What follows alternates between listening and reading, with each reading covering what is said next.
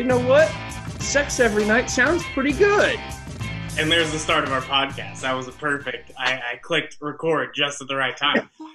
Welcome in to another episode of Too Many Points. I am Mac Moore, and I apologize to any of our fans, all 12 of them, uh, for missing the last couple weeks. Uh, this was the start of not only a crazy football season with the pandemic going on, but uh, I wasn't even sure if there was going to be a high school season. I wasn't sure if I was going to get laid off heading into this fall.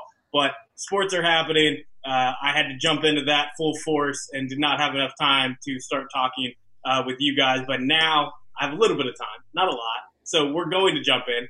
I couldn't miss an opportunity to talk about the first week of the NFL season, talk about college football and all of its craziness, uh, the the supernova uh, belt conference taking over. That's what their new name is now.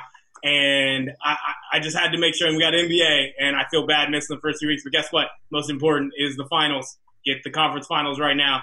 To have a fun couple weeks of, of basketball coming up. So I knew I had to get on the horn with Jackson Schneider and Marco Marquez. Guys, how's it going after we've this is really the return of sports forget everything else it was like we got a couple things now sports are back Oh my god, it feels so good. I I can't even like tell you how good it felt to wake up on Saturday and to just not leave this couch for hours. I think I had a combined maybe like a thousand, maybe two thousand steps accumulated over the weekend, um, which is perfectly fine because that means my Saturdays and Sunday uh, was spent how I wanted it to spend it. Nothing came up surprising, nothing like that. It was great. See, that's good. My my watch uh, said you're not meeting your calorie goals, which is hilarious because those goals were set from me being lazy over the last few months. So I was like that much extra lazy, and it has to keep reminding me.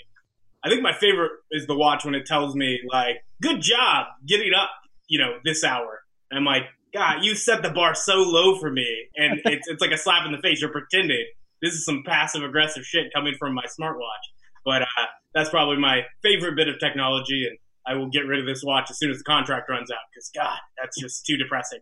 But getting into the first week of football, I did say before we jumped on that we're going to start with college and uh, some sadness for all of us because uh, me and Marco are out in, in Lawrence still holding it down as Jayhawk fans, as sad as that can be. And then Jackson Schneider, who, you know, pretended to be a Jayhawk fan for a while, but really was a Wildcat fan and finally got to make it out to a job in Manhattan. So congratulations, Jackson. But as soon as you get there, you cause K State to tank. They get taken down by Arkansas State. What happened, Jackson? That's just on me. It's just my fault. All there is to it, man. I didn't come prepared. I wasn't ready for the game, and it, it showed. And that's just it's, it's my fault. Uh, Did you get arrested for trying to break into the stadium?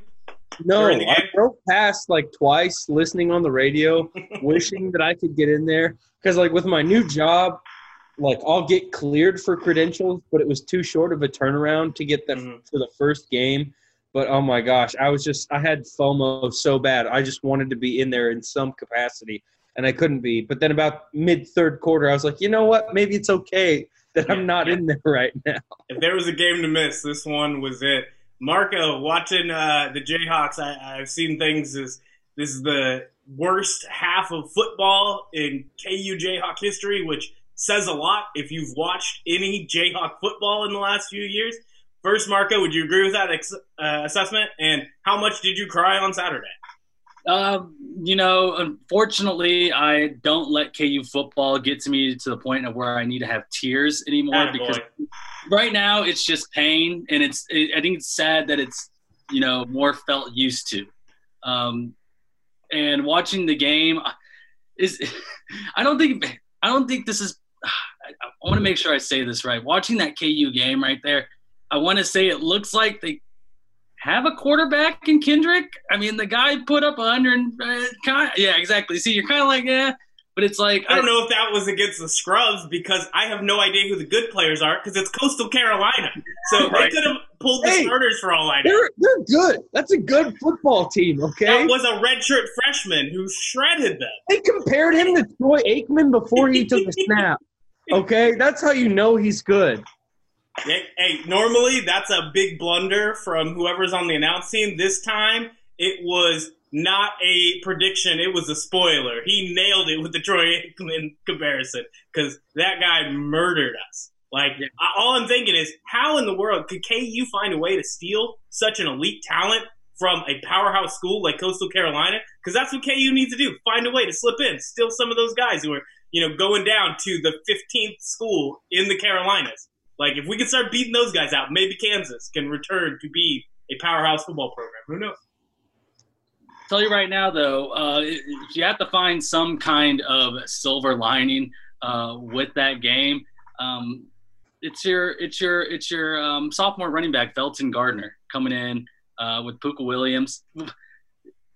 It's I, I really want to say that the that the Jayhawks almost had two 100 yard rushers uh, in, in, their game on Saturday, but Coastal Carolina just about did the same thing on the Jayhawks defense, um, giving up 30 plus points to a Sun Belt team, 35 plus points. Uh, Supernova Belt team. Yeah, to a Sun Belt team is just uh, for D one for, for a team like KU and a, and a conference like the Big Twelve. Um, I guess which really isn't known for its defense. Uh, you would think you would you would think that this team would have been a little bit more ready coming out, but my God, they look they looked flat. They did not look like a Division One football team out there, and we said that a lot about a lot about KU. But usually, their first game of the season is a competitive one, and this one right here just looked like the Jayhawks were straight gassed when they came when they uh, in that first half that you were talking about. Well, it's it's tough because I felt like the first drive was really good. KU got mm-hmm. the ball first. They were aggressive. They moved right down the field, and then one tough luck play turned into a turnover, and then it was gone. Like it just vanished into the night. And before you knew it, it was twenty-eight to three at halftime, and everybody's on Twitter talking about the end of the world because honestly, I you mentioned it earlier, Mac. You know, it was possibly one of the worst halves of football in KU history. I don't remember one that's worse. Um, but that being said, you know, KU came back in the third quarter and, and made it a pretty competitive ball game. And one questionable call on that onside kick kind of changed the tides once again. You know, if KU ended up getting that onside kick, the offsides ruling wasn't there, which I'm still going to die on the hill. That's not offsides, but that's a whole other discussion. If KU gets that onside kick, who knows the discussion we're having right now? I felt like there are a lot of ways that second half could have gone. KU could have lo- laid down, given up, and just completely gotten pounded by a, a supernova belt school you know yeah thank you for they, getting they right, made a game of it in the end of things and the sad thing is is that they we have to sit here and say hey, they made a game of it against a lower conference. But I mean, it could have been a lot worse, all things considered. So I would say if we're gonna go recent memory of uh, a bad half of football, there was TCU a few years back where it was like negative six yards of offense. Um, so that's probably up there, and you got to compare. It's like TCU at their least powerful, or uh, this Coastal Carolina team that apparently is just strong-willed and could take KU out. I, I, it's weird. It's such a bad loss. We couldn't even go to the argument of Sunbelt got the extra practices. You know, it's like, okay, that is a huge advantage. And in any other situation, okay, that makes sense. That's a reason to lose. You can't go down 28 to 3 against this team that you're literally putting on the schedule for a free win. And to do two years in a row for them to come here. Now you got to go to Coastal Carolina next year and just get smacked by them. Like that's how awful this loss is. You you set it up to kind of help yourselves because you know the only real wins KU can get is in those non-conference games. This year, you have very little non-conference games. You end up getting ruined by Coastal Carolina. And now you're going to go into a Big 12 schedule where there are not very many wins there, no matter if KU just had a rough start and can get it back on track. Even then, a good KU team like if they've made progress over what we saw from last year, they're still not going to win that many games against these teams. They have very few on the schedule. So uh, it's that same, you know, doom and gloom. And I know people get upset when you start out the season, one loss means so much. But in KU's case, it's that much bigger because you have to win those games early in the year. Those are the only ones you have a shot. And after that, when uh, fans start getting upset and thinking you're going to fire the coach because you know he can't win more than uh, three or four games. I've seen people say they should win three or four games this year, even with the reduced schedule. That's how crazy some KU fans end up being. You, you think they would learn how to uh, grade on a curve a little bit better with how bad KU's been for so long, but they don't. Like Les Miles has to find a way to win, and now the it's just making it that much worse. I assume uh, he's nowhere close to being on a hot seat because uh, KU set the standard pretty low, and it seems like Jeff Long's got him in there for the long haul. But damn, you can't have many games like this, or uh, that that tide turns very quickly. Uh, any other major college football stuff that uh, well, I just, to? I just wanted to tack on with this loss for KU. It's catastrophic not only for this year, but potentially for the next couple of years. Because if you sit here, you know, and go 0 and 10, it's really tough to go into living rooms of recruits and explain yourself and try and convince them to come to your school to help try and change things. If you win that game, you know, it gets a little bit easier. Still, obviously, you have your work cut out for you.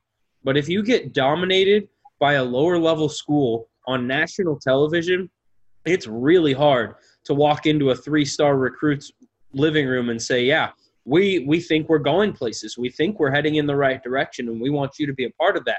Well, if I'm that kid sitting on the couch listening to that coming my direction, it gets really hard to trust or listen to that, or or even remotely want to be a part of it. So, I mean that that loss is bigger than just this year for Kansas, and that that's just all I wanted to add to that. Yeah, and that's a hundred percent true. Like if you lose that game, same way last year, starting out with those losses, losing to Coastal Carolina that was going to be the fate even year one with Les Miles. And then Dearmon comes in, has some big, high powered offensive games, and you're able to spin that narrative a little bit better. I don't know if you can do that again this year. I don't. It's going to be very tough, particularly with Dearmon coming out week one being the guy, and they looked pretty bad on offense early. Maybe it just took a little bit of time. That I will give them a couple weeks to, to show us, but you have to look a hundred times better than what we just saw. Or you're right, Jackson there's going to be those recruits that you're like, hey, we got them on there. They they they come. Oh, did they just say they're leaving? Did they just say they're not signing on the dotted line? That happens to KU all the time. And Les Miles avoided it year one. It's going to be a lot harder year two. Uh, Marco, any major college football stuff that really stood out other than K State? Uh, like that's more embarrassing, I think, than KU's loss because K State was supposed to be good. Yeah, honestly, yeah. KU. What's nice is is that it's not as embarrassing for them as it was for K State and Iowa State. Um, but that just says once again the state of the football program and what it's been at for KU for the last decade. Um, but no, I think you guys touched on those two points about KU being able to recruit.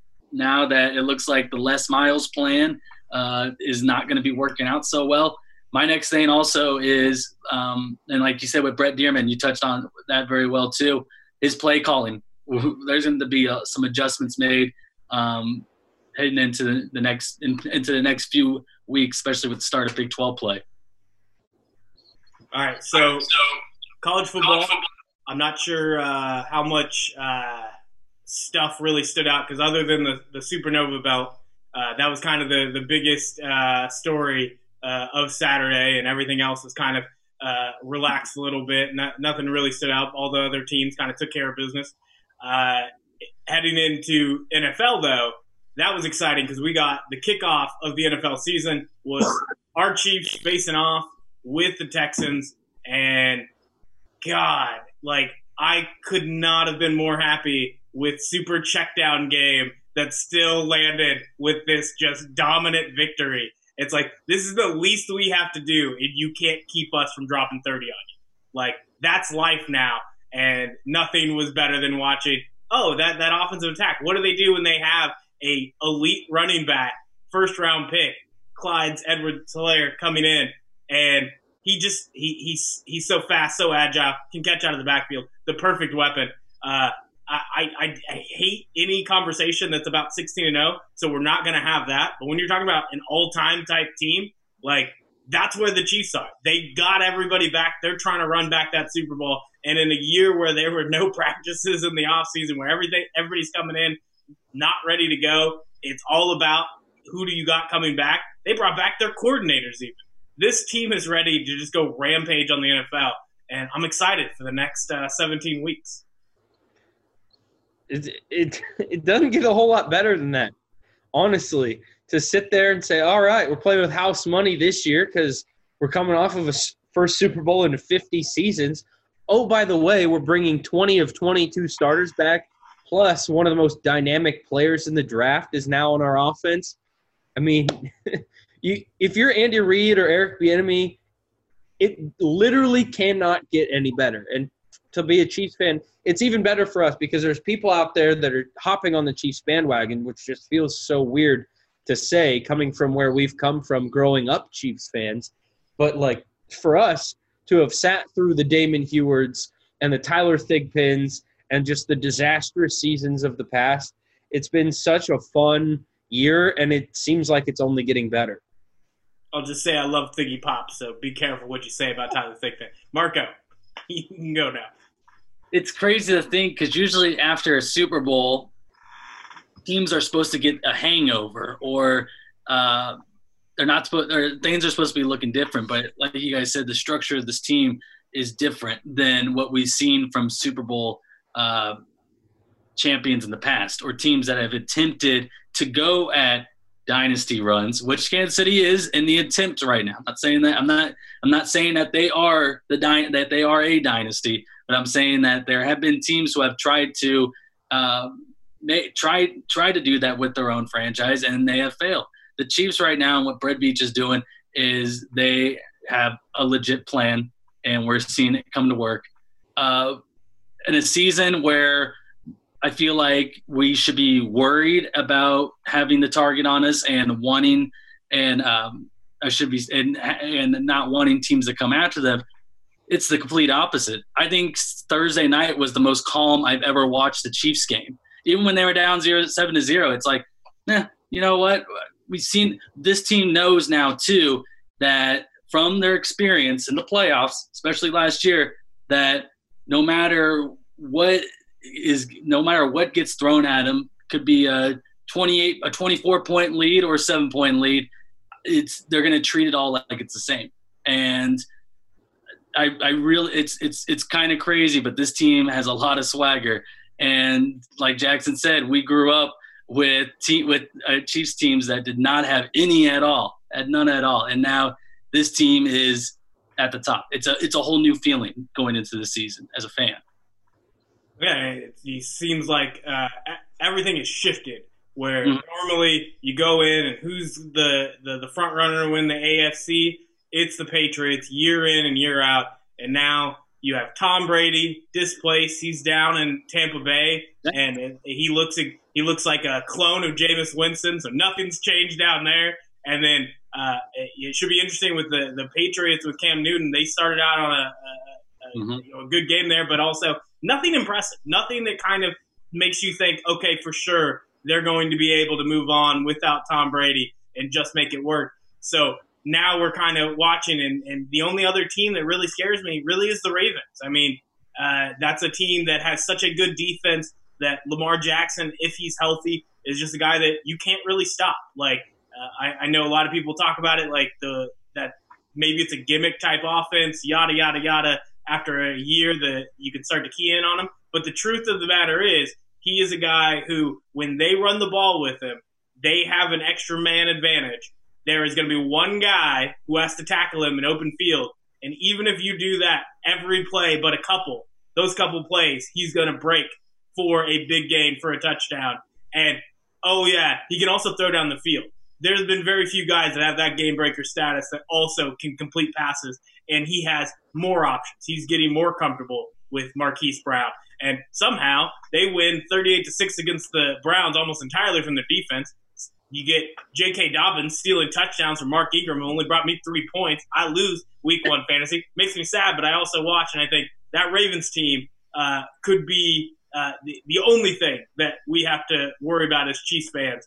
And I, I just I just want to know what did you guys see from the Ravens? Do you think that they're to be able to be right there and be one of the rare times where Chiefs Ravens are at the top of the division uh, two years in a row?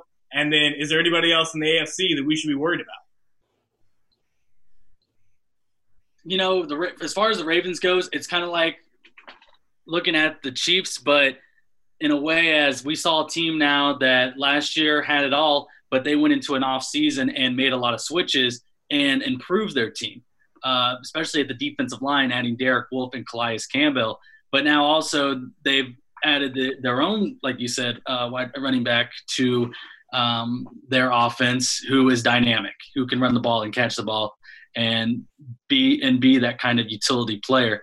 The Ravens, I'm telling you, man, I think it's the fact that Mahomes has Lamar Jackson's number early on right now. I when when I watched when I watched the Chiefs and Ravens last year, it wasn't as close as a game as the score might see as the score might say because or show because the Chiefs were up by I want I want to say it was uh, 16 to 20 points in the third quarter um, in that Week Three game last year, and Ravens had to go into a garbage time kind of thing or getting garbage points out of it.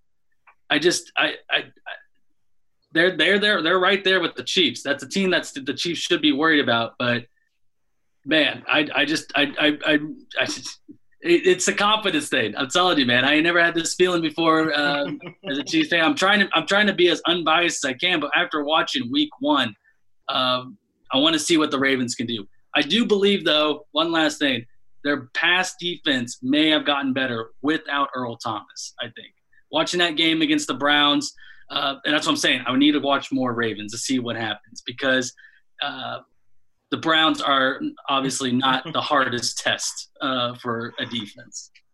Yeah, I think there was a conversation about could uh, the Baker Mayfield just get back to kind of what he looked like year one yeah. now that he doesn't have Freddie Kitchens. And he he might still be able to. It might just be that the Ravens defense is that good. That's just the wrong team for him to test it against, and he looked pretty awful week one.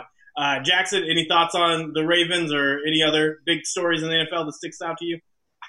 I think the Ravens are are without a doubt one of the best teams in the NFL. But I, I, I really wanted to talk about Lamar Jackson and how he's impressed me as a passer. There's been all this talk about how he he could he's a great runner, sure, but he, he's not a quarterback. He's a running back, you know. Blah blah blah.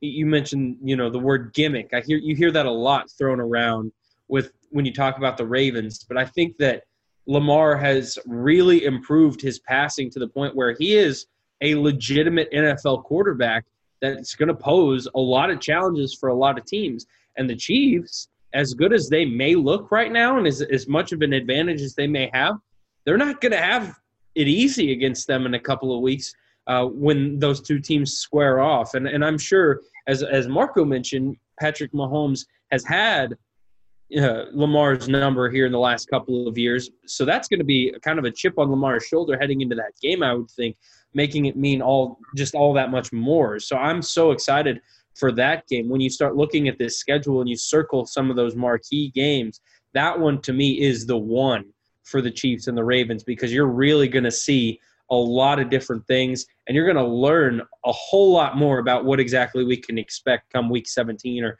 heading into the playoffs. Yeah. One thing, one thing to keep in mind, I saw a tweet earlier today, and maybe you guys saw it too. I'm trying to go back to it right now. The Ravens gave up less than 20 yards after the catch against the Browns. wow. Just very that that right there is wow. that shut that is right that is a shutdown secondary right there because right there you know that your oh. corners and safeties can pass protect and that they could that they could tackle well. I, I think that's definitely a, a testament to their defense, but I think you could also add in a few doses of the other team's quarterback to that as well. Not to like dog too much on Baker Mayfield. I just think maybe he might be focusing a little bit too much on his Hulu progressive commercials as he is your you know like maybe maybe focus a little bit more on your actual job as great as your commercials are Baker that's all I'm saying I'm gonna go the opposite way. I think he's he's so much better at the commercials. Stick with what works for you, guy, and try to last as long as you can in the NFL. Because I'm pretty sure they'll take the commercials away once you're done. But you just have to be just good enough. Get like five, ten years in. Keep your name out there. Keep uh, just owning Colin Cowherd like every six months or so, and you can keep getting that payday, Baker. I'm saying uh, focus on what you're good at, and it might not be playing quarterback in the NFL. What's the one where his where he, the Brown Stadium is his home? Because that that yeah. are, there's like four of them and they're great. Yeah, the the most recent one where he's like putting the covers on the seats and talking to the mm-hmm. ground crew guy, like, don't just stand there, help me. That one is perfect. so yeah, he's he's me coming over. See, like he's so good. Like imagine if that personality, like if Peyton Manning had that at his peak, like that's that's just so much money you can make right there. But Baker Mayfield's got to work on the on the field now. Peyton Manning was great on Saturday Night Live on multiple occasions. Okay, I'm, I'm not, not, saying he can't bring the heat, but he he's no Baker Mayfield. Like, You're right. Just, just like saying. Baker Mayfield on the football field is definitely no Peyton Manning. You got me there. I'll give yeah. it to you. I like to take the easy ones. I got to make sure I get these answers right. Uh, any other big games that stood out to you guys from Week One? I'll tell you right now.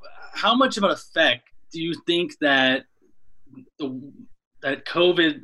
All right, so how, do, how much of an effect do you think that no fans in the stadiums or the way that sports are playing now will, you know, mess with the future of the season? Not not non cancellation or anything like that, but I'm saying, like I was telling you with the NBA when we discussed in earlier podcast, it could be one of those seasons where, you know, the teams who were there last year in the playoffs. It, it, may be just one of those years where we just see the dominant teams dominate um, once again. And yeah, no, I, I completely agree. Because I know it, and this is where it's like we, we just finished week one. We won't really have an idea of what teams really look like until week four, six area. But I just saw nothing impressive about any like the like the bottom feeder teams. You know what I'm talking about? The ones that they're predicting is going to be in the top ten draft. Who's going to top ten pick in next year's draft. Um, it's it, it, not, nothing like the Broncos game last night, Giants game, Bengals, Chargers, uh, Dolphins. I think those are teams that we know what their season's going to be kind of looking like. But like I said, that's just week one. Um, but yeah, it, it, I just you know that that's just me. With and that's the same same thing I said with the NBA bubble. But look what happened. Uh, we have a three and four seed playing in the Eastern Conference Finals right now. It's you, you really never know. I think that having no fans is certainly going to kind of throw a wrench into things, but you never really know in what direction it's going to impact things. Mm-hmm. You know, because on one hand, you'd think that it would it would kind of help the the favorite in most cases because if you've got an underdog that's at home has fans behind it you know that's always an advantage but also like coming into an environment where there's it's just a library is sort of a shock to the system for anybody and it's going to be for these athletes for a long time to try and get used to that and trying to run out onto an opposing team's field and realize that there's nobody out there and you have to find your own way to create your own energy and to, to come out ready to play from the jump without the fans screaming and yelling to kind of get you going. It's going to impact the game in a lot of different ways, but I think it's still quite quite early to figure out in which direction. Yeah, and I, I think for home field advantage, there might be a few things that kind of even it out. I know a lot of people are thinking because you don't have the fans, that home field advantage is kind of gone. But you still are waking up you know, in your home city instead of traveling. Uh, there, there are advantages, and even in the NBA where they didn't have that, everybody's in the same spot. There is uh, kind of an advantage that everybody has. It's not one team getting an advantage over another, but they actually played better in a lot of ways. Like offensively, they were all going to the same gym. They all had the same depth perception. They were able to adjust quick enough that we started seeing lights out shooting that was extremely fun to watch in the first couple uh, rounds of the NBA playoffs. In the NFL, I don't know if there'll be a similar thing, but you got to think that when you're still traveling, you're going to somebody else's stadium, and those players have been playing on their field with nobody there all week. They are going to feel more comfortable than a team that has to come in and adjust. Where you know some of these teams might have played at Arrowhead Stadium in a few years, and they're always worried about the crowd. Now they're going to come into Arrowhead Stadium and have to adjust to this is how it feels in this stadium right now with zero people in it. And I think that shock to the system will probably continue throughout most of the year, even as they kind of get used to this being uh, the the new normal, as it were. But they're not going to be used to each stadium that they walk into. And so I think the home team will still have an advantage that is less travel, being prepared, have already gotten in good reps in practice at that, you know, uh, at that field, and I think it'll still help them. I don't know about how much, but they, they're still more of a home field advantage than we're seeing in a sport like the NBA where they put them all in the same gym.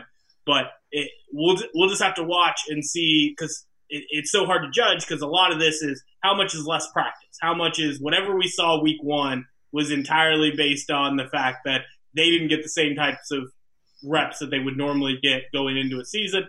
As they go in for a few more weeks, we'll start to see okay, this is what they look like when they've been able to get a helmet on a helmet and are prepared each Sunday. Uh, I, I, I'm trying to think of a good game to, to jump into. Uh, I think Cards 49ers really stood out to me because if Chiefs aren't going to have that Super Bowl lull, it might be the 49ers. And I don't want to criticize them because a loss to the Cardinals right now might seem like that, uh, you know, rough week for a, a team that came off a Super Bowl loss. But also, that Cards team is ready to do some damage this year. Kyler Murray is in top form. He was gift wrapped a DeAndre Hopkins, which doesn't happen every day as a quarterback in the NFL. And that team just looks like, you know, they, they were going through a tough 49ers defense. And I don't think that was regression from the 49ers defense. I think that was a huge step forward from a Cardinals team that Kyler Murray already did great last year, and he's ready for a really good sophomore campaign. Yeah, I thought Kyler looked really good in the brief bits of that game that I saw on Red Zone. You know, I don't have the luxury of, of watching that entire game, but it certainly looked good from what I saw. You got to find a cousin who has an NFL Sunday ticket. That's the key, and borrow yeah, the password. Well, shoot, at this point, I might just spend the money on it myself and see what I can do. But from, like I said, from what I saw, he looked really good, and I think that it just goes to show that he was never really like bad at all last year. He just didn't have any help. And it's amazing what he can do when you just give him a weapon. He he just got one and it wasn't just a good weapon. He got a great weapon. And he put it to use like never before in week 1. So I can't wait to see what those two accomplish uh, over the course of this season because it's going to be special. I will say this season, uh, the tone of it from the NFL, I feel like it's kind of like a, a clapback uh, season a little bit. You got DeAndre Hopkins clapping back at the Texans for trading him. I think Aaron Rodgers is gonna uh, shut all the uh, shut all the haters down who are saying that this is going to be a step back season. He's 37 years old, too old. Uh, we're we could be we could be seeing it. We could be on the verge of a really fun NFL season, um, especially with the storylines that were made in this off season. Um, Kyler Murray, I will say, with the Cardinals, um, I did play. I do play with them on Madden as a fun franchise to see where I could grow. You know, it gives you a good idea of how you are as a GM because that's a team that needs to grow. Uh, I finished three and thirteen the first season. Traded for Julio Jones, so not DeAndre Hopkins, but another top elite receiver. Went thirteen and three and went to the NFC Championship. So it can happen. Yeah. Cardinals could blow up from behind. Madden. It can be done in real life. That's all there is to it. I don't know why. Were you playing on all Madden? Like, why were you three and thirteen? I, I don't care if you were the Cardinals base. Like, you didn't need Julio Jones. Three and thirteen. Come on, man. You need we they need we needed Julio. I'll tell you right now. He came back. He put up 17 TDs with Colin. I would have put up 17 TDs with who was the uh, the wide receiver that got drafted new shit from last year. I would have taken that guy and got 17. TDs. Man, I would have just murdered with him. Uh, so I, I was thinking of uh, you, you, said Aaron Rodgers. That's a good one. That's a it was an idea I had in my head. I forgot, and you brought it back up, Marcos. A good job. That is a, a question I was going to have. You already gave your answer that you think uh, he's going to have a really good year, but you described it as people saying he's going to have a step back year. That's not what the argument's been. It's that he's already stepped back. That he's already basically washed and when you think of him as an elite talent, he hasn't been that for years. And even last year, 13 and 3, that was entirely off a of defense and a running game. Now he goes into this year, he heard a lot of people talking shit, and he decided not to give my running back Aaron Jones the carries in the red zone. He just kept throwing that to uh, whatever that wide receiver is. Alvin Scantling, too many names, don't know, but he kept throwing him TDs instead of my guy. It made me very upset. So I'll, I'll go with Jackson now. Do you think that Aaron Rodgers is still going to be that elite guy? Do you think what we just saw week one is what we can expect the rest of the year? I, I mean, obviously, I think there's going to probably be some downfall weeks. Like he's going to have some lulls, but he, he, to me, he showed in one week about as well as you can show that, hey, I'm still here. And, and all the talk has been about how he doesn't have hardly any weapons outside of Davante Adams. Well, it seemed like it didn't really matter against the Vikings. You know, he was tossing the ball all over the place, and Valdes-Scantling looked like an elite level receiver, which I don't know how you make a guy like that look that good. He even made Equanimeous St. Brown look decent a couple of times. I mean, that's the type of quarterback that you're going to be talking about for a long time, no matter how old he is. And, and I mean, he's 37. Yes, that's aging, but it's not like Tom Brady aging. He's still got five years or so before we have that maybe you ought to hang it up conversation. So I'm not ready to to have write we, it. Have we moved the goalpost at that this point? Like quarterbacks, we're just expecting 42 years old. Is that where we're at right now? I don't know if we're expecting it, but for it seems like for that generation of quarterbacks, that it's all two they guys. do. It's Tom Brady and Drew Brees. Who are the Oh, other guys who are in their 40s doing this shit? I, I, I would I would lump Peyton Manning with that because like the the Peyton elite- Manning was like 38 in a skeleton. They won off of the the rest of the team. Like, there's nobody else. It's those two guys. Like, now we're just assuming Aaron Rodgers with a dozen injuries already has had three down years. He's gonna play till 42. I'm not so sure, Jackson. Well, clearly the the Packers aren't so sure either because they drafted Jordan Love. Which probably is the reason we saw so many touchdowns that first That's week. why he looked so good. Is he said, "Okay, go ahead, draft your first round quarterback or whatever. I'm just going to go off for another year or two and make you regret that decision for a little while." That's the chip on his shoulder. Maybe he plays well enough by uh, week six, they trade him. Trick somebody, get the trade value up because we know Aaron Rodgers is really done and not making it until 42. I don't know what Jackson's making things up like that. Which is a ridiculous projection He's for him. going to make it to 41. That's my. I'm telling you, four All more right. years. Four more years. How, how old's Big Ben? So we got Don't Aaron Rodgers, saved. 37. How old's Big Ben? I think we're 37 too, honestly, or 38, because he just signed that two-year deal to put him in the 40. I think. So we'll see. I mean, if if Big Ben can make it to 40, then I will count like that's the new bar. Because Big Ben basically Yeah, just Big Ben got 38. destroyed for for years. His body is crushed. If he can make it to 40 and still be out there slinging, fine. We'll change the ruling. The new rules have made it where quarterbacks can play into their 40s. But until then, stop assuming they're going to make it to 42. Come on, guys. Uh, I, 38. uh, big uh, Monday night games. Uh, I, the only one I really want to talk about because uh, the the Broncos game is just trash. Titans are trash. I don't know. why We had to watch that. The the Titans were a miracle run last year. Don't expect it to happen again. But uh, that that that Rams Cowboys. Oh man, I was so excited to watch that. I, I was told the Cowboys could be like the Chiefs, trying to put up 35 points a game. That offense was going to be rolling, and they couldn't get the field goal to keep that one going 20 to 17. That's that's sad, right? Like you, you can't talk them up that much and be stuck in a situation where they can barely put points on the board. I, I felt like they they had potential. I think the potential is there, but I, I agree. I, it was a very underwhelming performance for the buildup that was there. It was it was whole the whole. Oh man, this this team was only held back by Jason Garrett. That was the whole conversation. He said, "New head coach Mike McCarthy, man, it's going to be a new look. They're going to be way better. They're going to score a lot more points." Maybe Dak- they'll go for it on fourth and short at midfield. Who knows? No, no, Yeah, not going to change no, up the decisions at all. all, all it was was underwhelming. And I'm hoping, as a Dak Prescott fantasy owner, things start trending in a different direction. But uh, I'm not so sure about it after week one.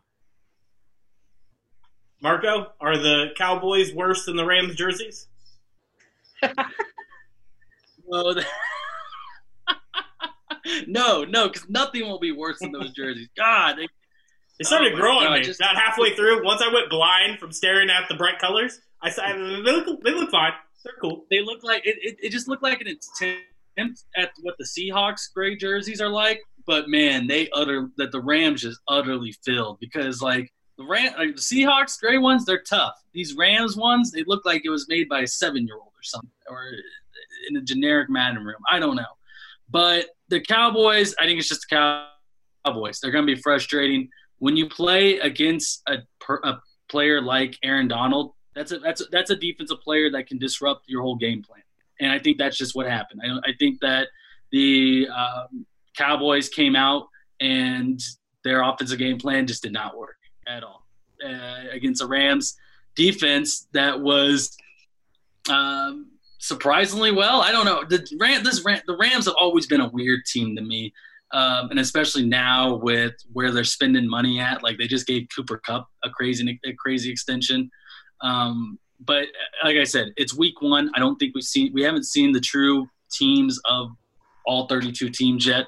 Um, but the Cowboys, you're right, coming out flat there, just not the way that they would want to start. Give him, give him more time. Let him stir the pot a little bit. Uh, and that's the same thing I can say about with the Broncos. You got to get more time. They were missing Courtland Sutton and another one of their rookie receivers in that first game because I'll tell you right now, those are two teams who are trying to go after, who are trying to build an explosive offense, and it'll get there. But you need some, you need a little bit more time. You need some chemistry. You got to get that chemistry built, and I think that because what it's just timing. It's all just timing, especially with the Cowboys, Broncos. It could be timing and the coaching thing, but and that but those two teams are more comparable than you would think. All right. We got uh, Jackson. Any last thoughts? I think we're gonna wrap up NFL and try to jump to NBA. I don't want to keep you guys too long, but uh, we'll we'll get your last thoughts and then we'll jump to uh, what do you guys think is going to be the the top uh, game for Week Two to watch? I, I, don't have anything extra to add other than uh, next week. I'm really looking forward to Seahawks Patriots. Yeah, that's, that's going to be a fun one. So uh, you know, we we got Cam Newton going up against uh, Russell Wilson, who uh, is the. It seems like the less cool Russell Wilson gets on social media, the better football player he is. So I hope he just does some sort of uh, really bad viral video sometime that can uh, beat out his last one. Because uh, once that happens, they I don't know, he might get an MVP vote for the first time. Who knows? Might happen. Right. All right, so I, that was the game I was going to pick. So Jackson beat me to it. Marco, any other game you see on the, the slate that uh, you're excited for? Um, Washington and Arizona. Let's see who's Baker and who's really going to be. Let's see, let's, see, let's see what follows up from both of their big wins. Who follows up? Who's gonna who who is the faker and who is I don't even what's the other one? What they, what's that saying? Faker and I don't even know what you're talking about. no idea. I don't even know what I'm talking about either. Who's the maker? Who's the faker? And who's gonna make some W's? Oh my god. Yeah, I have no idea, but uh, not Washington is the answer. Uh, so that that's uh, all we have for NFL. Now we're gonna jump to NBA real fast, and uh, we're already missing some of the the game seven. So uh, whatever we say will already be irrelevant. But uh, I did want to talk about just where we're at right now with Clippers and Nuggets are going to face off to decide who goes on to face the Lakers in the Western Conference Finals. Uh, already underway with uh, the Eastern Conference Finals, which uh, was setting up this podcast, so I missed it. We're we're got a couple minutes left. Celtics might actually knock off the Heat in Game One, up five right now with just a couple minutes to play. But uh, even if the Heat lose, they've had such an impressive run to get to this point. I, I, just want to figure out, you know, how impressed you guys are with the Heat, and then we'll go negative right after that and talk about the future for Giannis Antetokounmpo. So starting out, uh, we'll, we'll, let Marco go first. Uh, are you shocked by the Miami Heat making this run to get to the Eastern Conference Finals? Heck no, I'm not shocked. What did I tell you? What did I tell you? What did I tell you, man? What did I tell you, Mac? it was going to be the young teams in the Eastern Conference Finals, man. Pretty vague prediction. I don't think they would have paid out uh, if you made a bet on that. Young no. teams make it.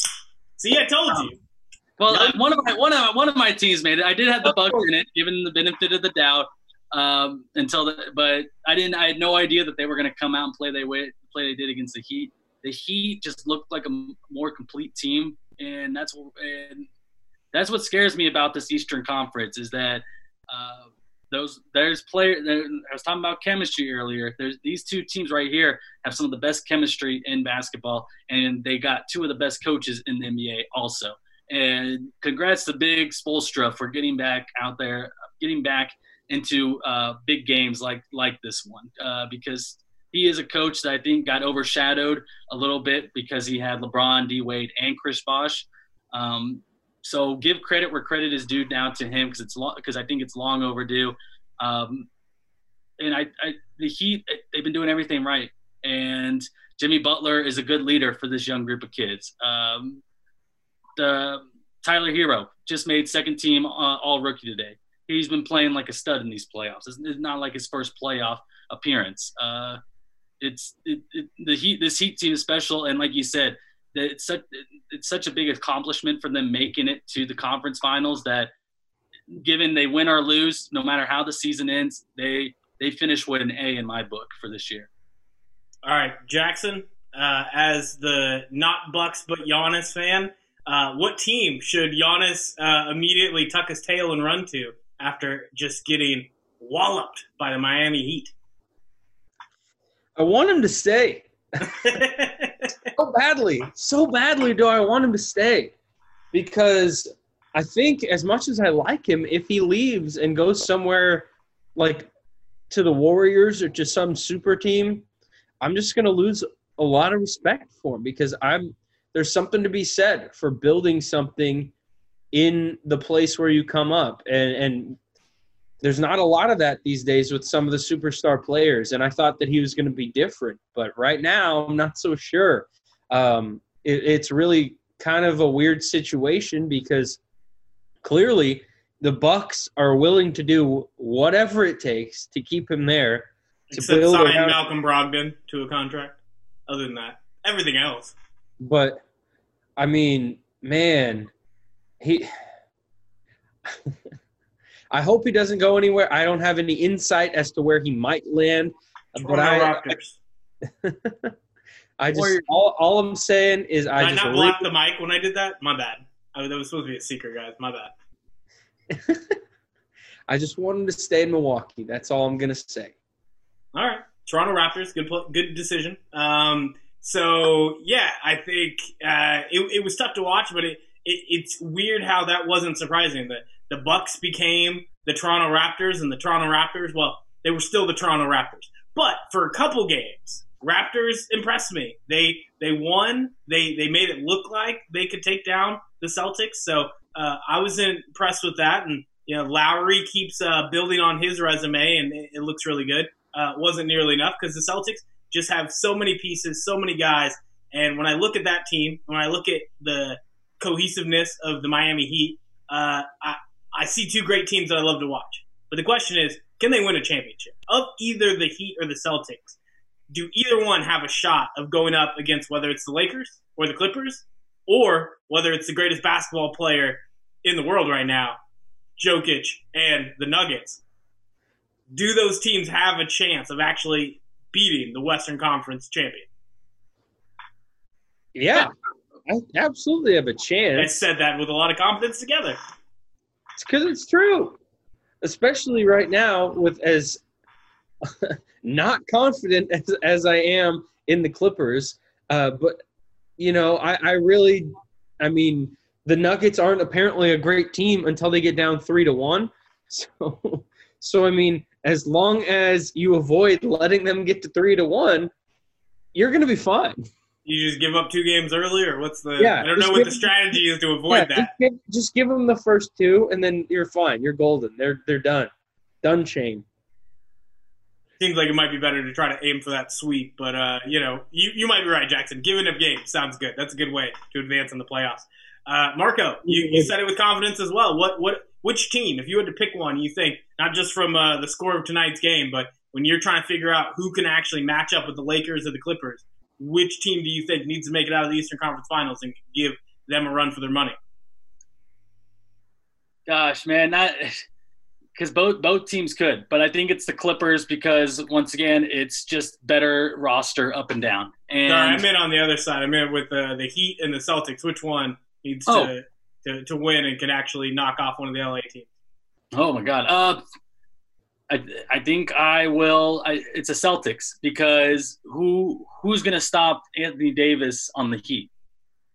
Who's going to Bam Bam Adebayo? I he can he can give him a he challenge. Did a good job with Giannis. Did he did a good job. job. you did a good job with Giannis, but I, I I think Davis and Giannis are two different people. I think Davis has a little bit more length.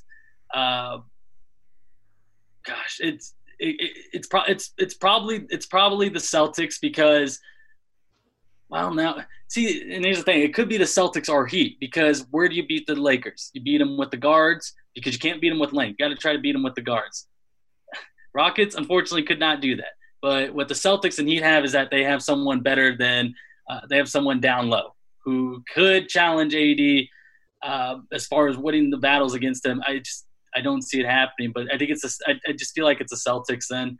Um, I just like Jayson Tatum too much, man. I like that. I like. That. We finally that. got an answer. We got some some, some waffle in there. We finally got an answer.